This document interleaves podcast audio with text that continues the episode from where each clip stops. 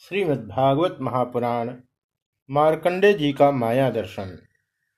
सूतवाच, संस्तुतो भगवानित्थं मार्कण्डेयेन धीमता।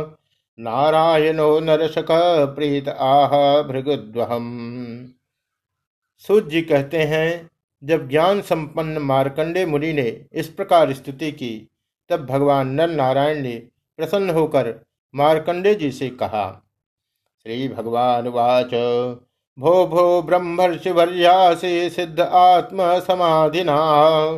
मयि भक्त्यानपायिन्या तपस्वाध्याय संयमैः वयं ते परितुष्टास्म त्वद्बृहदवं व्रतवर्चर्ययाम्। वरम प्रतीक्ष भद्रम ते वरदेशादभिप्सितम भगवान नारायण ने कहा, सम्मान्य ब्रह्मर्षि शिरोमणि तुम चित्त की एकाग्रता, तपस्या, स्वाध्याय, संयम और मेरी अनन्य भक्ति से सिद्ध हो गए हो। तुम्हारे इस आजीवन ब्रह्मचर्य, व्रत की निष्ठा देखकर हम तुम पर बहुत ही प्रसन्न हुए हैं। तुम्हारा कल्याण हो। मैं समस्त वर देने वालों का स्वामी हूँ, इसलिए तुम अपना अभिष्ट वर मुझसे मांग लो। जशिर्वाच जितम ते देव देव प्रपन्नार्थे हराच्युत। वरेणैतावतालम नो यद भवान समदृश्यत मार्कंडे मुनि ने कहा, देव देवेश, शरणागत भयहारी अच्युत आपकी जय हो जय हो। हमारे लिए बस इतना ही वर पर्याप्त है कि आपने कृपा करके अपने मनोहर स्वरूप का दर्शन कराया। गृहीत्वा जाधयो यस्य श्रीमत्पादाब्ज दर्शनम मनसा योग पक्वेन स भवान मे च गोचर अथाप्यम्बुज पत्राक्ष पुण्यश्लोक शिखामणे दक्षे मायां ययालोक सपालो वेश सद्भिदाम। ब्रह्मा, शंकर आदि देवगण योग साधना के द्वारा एकाग्र हुए मन से ही आपके परम सुंदर श्री चरण कमलों का दर्शन प्राप्त करके कितार्थ हो गए हैं। आज उन्हीं आपने मेरे नेत्रों के सामने प्रकट होकर मुझे धन्य बनाया है। पवित्र कीर्ति, महानुभावों के शिरोमणि, कमल नयन, फिर भी आपकी आज्ञा के अनुसार मैं आपसे वर माँगता हूँ। मैं आपकी वह माया देखना चाहता हूँ, जिससे मोहित होकर सभी लोक और लोकपाल अद्वितीय वस्तु ब्रह्म में अनेकों प्रकार के भेद विभेद देखने लगते हैं। सूतवाच। इतीडितोर्चितः कामम्। ऋषिणा भगवान् बुधे तथेति सस्मिन् प्रागाब्दर्याश्रममीश्वरः तमेव चिन्तयन्नर्थं ऋषिश्वाश्रम एव सः। वसन्नग्नम् वसन्नग्न्यर्कसोमाम्भो भो वायो वेदात्मसो। ध्यायन् सर्वत्र च हरिं भावद्रव्यैरपूजयत। क्वचित् पूजां विसस्मार प्रेम प्रसर संप्लुतः सूर्य जी कहते हैं सौनज्ञ जब इस प्रकार मार्कंडे मुनि ने भगवान नर नारायण की इच्छा अनुसार स्तुति पूजा कर ली एवं वरदान मांग लिया, तब उन्होंने मुस्कुराते हुए कहा, ठीक है, ऐसा ही होगा। इसके बाद वे अपने आश्रम बद्रीवन को चले गए। मार्कंडे मुनि अपने आश्रम पर ही रहकर निरंतर इस बात का चिंतन करते रहते कि मुझे माया के दर्शन कब होंगे। वे अग्नि, सूर्य, चंद्रमा, जल, पृथ्वी, वायु, आकाश एवं अंतकरण में और तो क्या सर्वत्र भगवान का ही दर्शन करते हुए मानसिक वस्तुओं से उनका पूजन करते रहते। कभी कभी तो उनके हृदय में प्रेम की ऐसी बाढ़ आ जाती कि वे उसके प्रवाह में डूबने उतराने लगते। उन्हें इस बात की भी याद न रहती कि कब कहाँ किस प्रकार भगवान की पूजा करनी चाहिए। तस्कदा भृगुश्रेष्ठ पुष्पभद्रा तटे मुने उपासीन से संध्यायां ब्रह्मण वायुर्भुन्महान तम चंड शब्दम समुदीरयंतम बलाहका अन्न भवन कराला अक्षस्तवेष्टा ममुचो तलिद्भि वनंत उच्चैरभिभर्षधारा सौनज्ञी एक दिन की बात है, संध्या के समय पुष्पभद्रा नदी के तट पर मारकंडे मुनि भगवान की उपासना में तन्मय हो रहे थे। ब्राह्मण उसी समय एकाएक बड़े ज़ोर की आंधी चलने लगी। उस समय आंधी के कारण बड़ी भयंकर आवाज़ होने लगी। और बड़े विकराल बादल आकाश में मंडराने लगे। बिजली चमक चमक कर कड़कने लगी और रथ के धुरे के समान जल की मोटी मोटी धाराएँ पृथ्वी पर गिरने लगी। ततो वृदिश्यंत चतुसमुद्रा समत स्माथलमाग्रसंत समीर वेगोर्मिभिरुग्र नक्र महाभयावर्त गभीर कोशा अन्तर्बहिश्चाद्भिरन्तेद्युभिखरैः ततक्षदाभिरुपतापितं जगद्। चतुर्विदं व्यक्ष सहात्मना मुने जलाप्लुतां स्वां विमना समत्रसत। यही नहीं, मार्कंडे मुनि को ऐसा दिखाई पड़ा कि चारों ओर से चारों समुद्र, समूचे पृथ्वी को निगलते हुए उमड़े आ रहे हैं। आंधी के वेग से समुद्र में बड़ी बड़ी लहरें उठ रही हैं, बड़े भयंकर भवन पड़ रहे हैं और भयंकर ध्वनि कान फाड़े डालती है। स्थान स्थान पर बड़े बड़े मगर उछल रहे हैं। उस समय बाहर भीतर चारों ओर जल ही जल दिखता था। ऐसा जान पड़ता था कि उस जलराशि में पृथ्वी ही नहीं, स्वर्ग भी डूबा जा रहा है। ऊपर से बड़े वेग से आंधी चल रही है और बिजली चमक रही है, जिससे संपूर्ण जगत संतप्त हो रहा है। जब मारकंडे मुनि ने देखा कि इस जल प्रलय से सारी पृथ्वी डूब गई है, उद्भिद स्वेदज अंडज और जरायुज चारों प्रकार के प्राणी तथा स्वयं वे भी अत्यंत व्याकुल हो रहे हैं, तब वे उदास हो गए और साथ ही अत्यंत भयभीत हुई। तस्व मुद्वेक्षत उर्मिभीषण महानव आपुर्यमाणो वरसद्भिरम्बुदैः मामप्यधाद्विपं वर्षाद्भिः समम् सक्ष्मान्तरिक्षं सदिवं सभागणं त्रैलोक्यमासि सह दिग्भिराप्लुतं स एक एवोर्वरितो महामुने बभ्राम विक्षिप्य जटा जटान्धवत। उनके सामने ही प्रलय समुद्र में भयंकर लहरें उठ रही थी। आंधी के वेग से जलराशि उछल रही थी और प्रलयकालीन बादल बरस बरस कर समुद्र को और भी भरते जा रहे थे। उन्होंने देखा कि समुद्र ने द्वीप, वर्ष और पर्वतों के साथ सारी पृथ्वी को डुबा दिया। पृथ्वी, अंतरिक्ष स्वर्ग, ज्योतिर्मंडल, ग्रह, नक्षत्र एवं तारों का समूह और दिशाओं के साथ तीनों लोग जल में डूब गए। बस उस समय एकमात्र महामुनि मारकंडे ही बच रहे थे। उस समय वे पागल और अंधे के समान जटा फैलाकर यहाँ से वहाँ और वहाँ से यहाँ भाग भाग कर अपने प्राण बचाने की चेष्टा कर रहे थे। क्षुत्रिपरीतो मकर मिंगल उपद्रतो वेचिनम भस्वताहत तमस्य पारे पतितो भ्रमण दिशो न वेदखम गाम च परिश्रमेशितः क्वचिद्गतो महावर्ते तरलैथाडितः क्वचे यादोभिर्भक्षते क्वापि स्वयमन्योन्यघातिभिः वे भूख प्यास से व्याकुल हो रहे थे। किसी ओर बड़े बड़े मगर तो किसी ओर बड़े बड़े तिमिंगल मच्छ उन पर टूट पड़ते।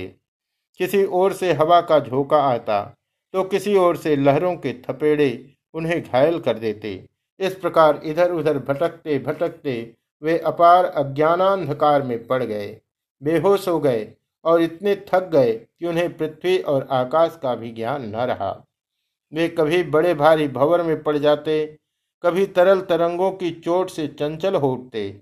जब कभी जल जंतु आपस में एक दूसरे पर आक्रमण करते, तब ये अचानक ही उनके शिकार बन जाते। क्वचिच्छोकं, क्वचिन्मोहं, क्वचिद्दुःखं, सुखं भयं। क्वचिन्मृत्युमवाप्नोति व्याध्याभिरुतार्जितः अयुतायुतवर्षाणां सहस्राणि शतानि च व्यतेयुर्भ्रमतस्तस्मिन् विष्णुमायावृतात्मनः। कहीं शोकग्रस्त हो जाते तो कहीं मोहग्रस्त। कभी दुख ही दुख के निमित्त आते तो कभी तनिक सुख भी मिल जाता। कभी भयभीत होते, कभी मर जाते तो कभी तरह तरह के रोग उन्हें सताने लगते। इस प्रकार मारकंडे मुनि विष्णु भगवान की माया के चक्कर में मोहित हो रहे थे। उस प्रलय काल के समुद्र में भटकते भटकते उन्हें सैकड़ों, हज़ारों ही नहीं, लाखों करोड़ों वर्ष बीत गए। स कदाचिध्रमस्तस्मिन् पृथिव्या ककुद्विद्विज। न ग्रोधपोतं ददृशे फलपल्लवशोभितम्। प्रागुत्तरस्यां शाखायां तस्यापि ददृशे शिशुम्। शयानं पर्णपुटके ग्रसन्तं प्रभयातमः। सौनज्ञे मार्कंडे मुनि इसी प्रकार प्रलय के जल में बहुत समय तक भटकते रहे। एक बार उन्होंने पृथ्वी के एक टीले पर एक छोटा सा बरगद का पेड़ देखा। उसमें हरे हरे पत्ते और लाल लाल फल शोभायमान हो रहे थे। बरगद के पेड़ में ईशान कोड़ पर एक डाल थी। उसमें एक पत्तों का दोना सा बन गया था। उसी पर एक बड़ा ही सुंदर नन्हा सा शिशु लेट रहा था। उसके शरीर से ऐसी उज्जवल छटा छिटक रही थी, जिससे आसपास का अंधेरा दूर हो रहा था। महामरकतश्यामं श्रीमद्वन पंकजम कम्भोग्रीवं महोरस्कं सुनासं सुन्दरभ्रुमम् श्वासैजल श्वासैजदलकाभ्रातं कम्भूश्रीकर्णदाडिभम् विद्रुमाधर भासे स छोड़ायित सुधास्मितम् वह शिशु मरकतमणि के समान सांवल सांवल था। सांवल सांवला था। मुख कमल पर सारा सौंदर्य फूट पड़ता था। गर्दन पंख के समान उतार चढ़ाव वाली थी। गर्दन संख के समान उतार चढ़ाव वाली थी। छाती चौड़ी थी। तोते की चोच के समान सुंदर नाशिका और भौहें बड़ी मनोहर थी। काली काली घुंघराली अलके कपोलों पर लटक रही थी। और श्वास लगने से कभी कभी हिल भी जाती थी। शंख के समान घुमावदार कानों में अनार के लाल लाल फूल शोभायमान हो रहे थे। मूँगे के समान लाल लाल होठों की कांति से उनकी सुधामयी श्वेत मुस्कान कुछ लालिमा मिश्रित हो गई थी। पद्मगर्भारुणापांगम, हृदयहासावलोकनम श्वासै जद्वली संविघ्न निम्ननाभिदलोदरम्। चार्वङ्गुलिभ्यां पाणिभ्याम् उन्नीय चरणाम्बुजम्। मुखे निधाय प्रेन्द्रो धयन्तम वीक्ष्य विस्मितः।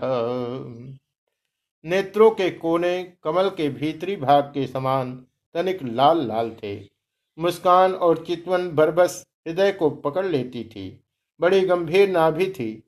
छोटी सी तोंद पीपलों के पत्ते के समान जान पड़ती और श्वास लेने के समय उस पर पड़ी हुई बलें तथा नाभि भी हिल जाया करती थी। नन्हे नन्हे हाथों में बड़ी सुंदर सुंदर अंगुलियाँ थी। वह शिशु अपने दोनों कर कमलों से एक चरण कमलों को मुख में डालकर चूस रहा था। मारकंडे मुनि यह दिव्य दृश्य देखकर अत्यंत विस्मित हो गए। तदर्शनाद्वीत परिश्रमो मुधा प्रोत्फुल्लषित पद्म विलोचनाम्बुज प्रहिष्ट रोमाद्भुत भाव शंकित प्रश्न पुरस्तुम प्रसार बालकम तावाक्षिशोर्भै स्वसितेन भार्गव सोऽन्त शरीरम मशको यथा विशन् तत्राप्यदो न्यस्तमचष्ट कृष्णशो यथा पुरा मुह्य तदीव विस्मित। सौनज्ञ उस दिव्य शिशु को देखते ही मार्कंडे मुनि की सारी थकावट जाती रही। आनंद से उनके हृदय कमल और नेत्र कमल खिल गए। शरीर पुलकित हो गया। उस नन्हे से शिशु के इस अद्भुत भाव को देखकर उनके मन में तरह तरह की शंकाएँ, यह कौन है, इत्यादि आने लगी। और वे उस शिशु से बातें पूछने के लिए उसके सामने सरक गए। अभी मारकंडे जी पहुँच भी न पाए थे कि उस शिशु के श्वास के साथ उसके शरीर के भीतर उसी प्रकार घुस गए, जैसे कोई मच्छर किसी के पेट में चला जाए। उस शिशु के पेट में जाकर उन्होंने सब की सब वही सृष्टि देखी, जैसी प्रलय के पहले उन्होंने देखी थी। वे वह सब विचित्र दृश्य देखकर आश्चर्यचकित हो गए। वे मोहवश कुछ सोच विचार भी न सके। खम्रोधसे भगणानंद्रे सागरान दीपान सवर्षान ककुब सुरासुरान वनानि देशान सरित पुराकरान कीटान ब्रजानाश्रम वर्ण वृत्तय महांति भूतान्यथ भौतिकान्यसौ कालम च नानायुग कल्प कल्पनम यत्किंचिदन्यत व्यवहार कारणम ददर्श विश्व सदिभावभाषितम उन्होंने उस शिशु के उदर में आकाश, अंतरिक्ष, ज्योतिर्मंडल, पर्वत, समुद्र, द्वीप, वर्ष, दिशाएँ, देवता, दैत्य, वन, देश, नदियाँ, नगर, खाने, किसानों के गाँव, अहिरों की बस्तियाँ, आश्रम, वर्ण, उनके आचार व्यवहार पंच महाभूत भूतों से बने हुए प्राणियों के शरीर तथा पदार्थ, अनेक युग और कल्पों के भेद से युक्त काल आदि सब कुछ देखा। केवल इतना ही नहीं, जिन देशों, वस्तुओं और कालों के द्वारा जगत का व्यवहार संपन्न होता है, वह सब कुछ वहाँ विद्यमान था। यहाँ तक, कहाँ तक कहें, यह संपूर्ण विश्व न होने पर भी वहाँ सत्य के समान प्रतीत होते देखा। हिमालय पुष्पवहां च तां नदीं, निजाश्रमं तत्र ऋषीन् पश्यत। विश्वं विपश्यन् सवसिता शिशोर्वै बहिर्निरस्तोऽन्यपतल्लभालयाब्दौ तस्मिन् पृथिव्यां कुकुदी ककुधी प्ररूढं, वटं च तत्पर्णपुटे शयानम् तोकं च तत्प्रेम सुधा स्मितेन निरीक्षितोपांग निरीक्षण हिमालय पर्वत, वही पुष्पभद्रा नदी, उसके तट पर अपना आश्रम और वहाँ रहने वाले ऋषियों की भी मार्कंडे जी ने प्रत्यक्ष ही देखा।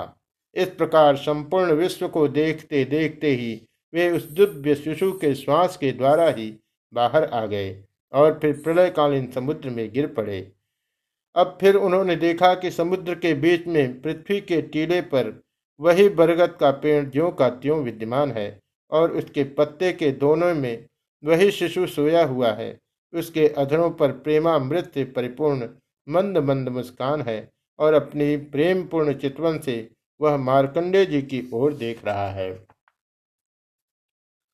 अथ तम बालकम वीक्ष नेत्राभ्याम हृदय अभ्यादते संक्लिष्ट परित्यक्तो मथोक्षजम। तावत् स भगवान् साक्षाद्योगाधीशो गुहाशयः। अन्तर्दहदृशे सद्यो यथेहानीश निर्मिता। तमन्वथवटो ब्रह्मन् सलिलं लोकसम्प्लवः तिरोधायी क्षणादस्य स्वाश्रमे पुरुवत्सितः। अब मार्कंडे मुनि इंद्रियातीत भगवान को, जो शिशु के रूप में क्रीड़ा कर रहे थे और नेत्रों के मार्ग से पहले ही हृदय में विराजमान हो चुके थे। आलिंगन करने के लिए बड़े श्रम और कठिनाई से आगे बढ़े। परंतु सौनक जी, भगवान केवल योगियों के ही नहीं, स्वयं योग के भी स्वामी और सबके हृदय में छिपे रहने वाले हैं। अभी मार्कंडे मुनि उनके पास पहुँच भी न पाए थे कि वे तुरंत अंतर ध्यान हो गए। ठीक वैसे ही, जैसे अभागे और असमर्थ पुरुषों के परिश्रम का पता नहीं चलता कि वह फल दिए बिना ही क्या हो गया। सौनज्ञ उस शिशु के अंतर्ध्यान होते ही वह बरगद का वृक्ष तथा प्रलयकालीन दृश्य एवं जल भी तत्काल लीन हो गया और मार्कंडे मुनि ने देखा कि मैं तो पहले के समान ही अपने आश्रम में बैठा हुआ हूँ। इत श्रीमद्भागवते महापुराणे पारमहंस्याम सहितायाम द्वादश स्कंधे माया दर्शनम नाम नवोध्याय